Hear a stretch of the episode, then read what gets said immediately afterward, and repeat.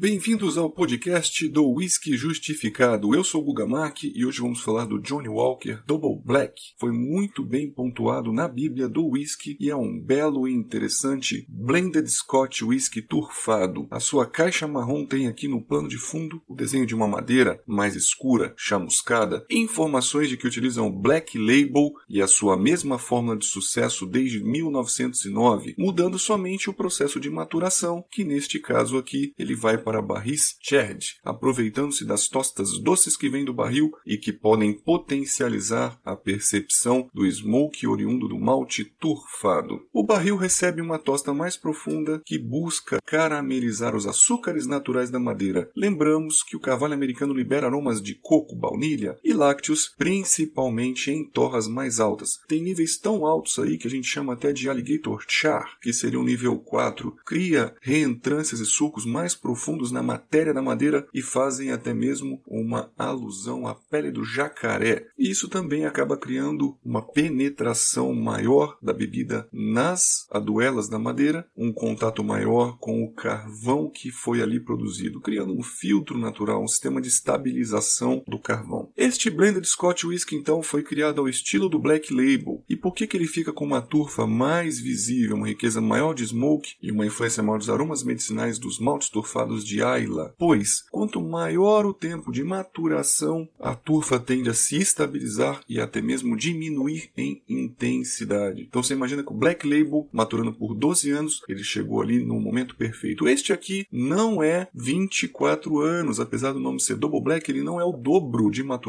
do Black, na verdade ele é menor. Então essa maturação menor e em barris Cherd acabam deixando a turfa mais visível, ou seja, a mesma forma do Black Label, mas com uma turfa mais visível por um menor tempo de maturação. Uma similaridade de estilo com este rótulo poderia ser percebido obviamente no Black Label. A própria Johnny Walker lançou um diferente chamado Sweet Peach. Temos também Famous Grouse, Smoke Black, Teachers 12 anos, todos que acabam sendo turfados e adocicados que misturam whiskies de grãos de um blend bem feito com arredondamento de turfa e ou barris especiais. Temos também single malts que se enquadram neste estilo de turfado e doce, como Balmore 10 e o Lafroig Select. O aspecto geral deste rótulo, então, seria um representante digno do estilo Sweet Peach ou do turfado doce. Ele acaba derrubando muitos na comparação. Justificando os aromas nasais, sobretudo turfados espumaçados, com uma maciez e arredondamento que são sustentados pelos adocicados dos grãos maltados, onde percebemos caramelo toffee e um malte mais torrado, uma duplicidade de empireumáticos com a turfa e os aromas da tosta da madeira. Imaginem uma serragem fresca de plana que acaba cortando e queimando a madeira. A gente percebe isso. Algo também de carvão recém-apagado, uma lenha queimada, toque de especiarias como cravo e pimenta preta, noz moscada, mostrando uma boa formação de eugenol na tosta do barril,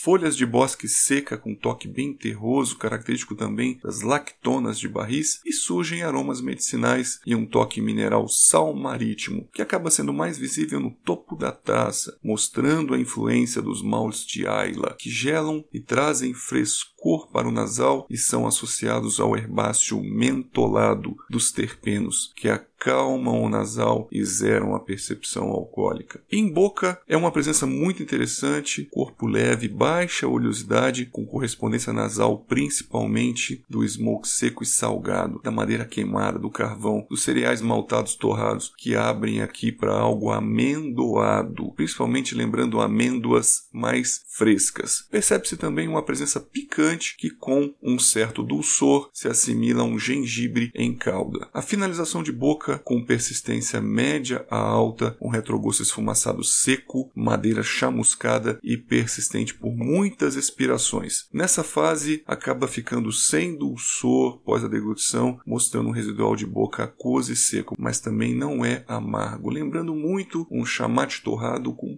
pouquinho só de açúcar. É um belo e interessante blended Scotch turfado. Ele é definitivamente rico e valioso, arredondando turfa com empireumáticos doces. Meus amigos, eu fico por aqui. Este foi o review do Johnny Walker Double Black e lembro que estamos no Instagram para eventuais dúvidas. Um grande abraço e até a próxima.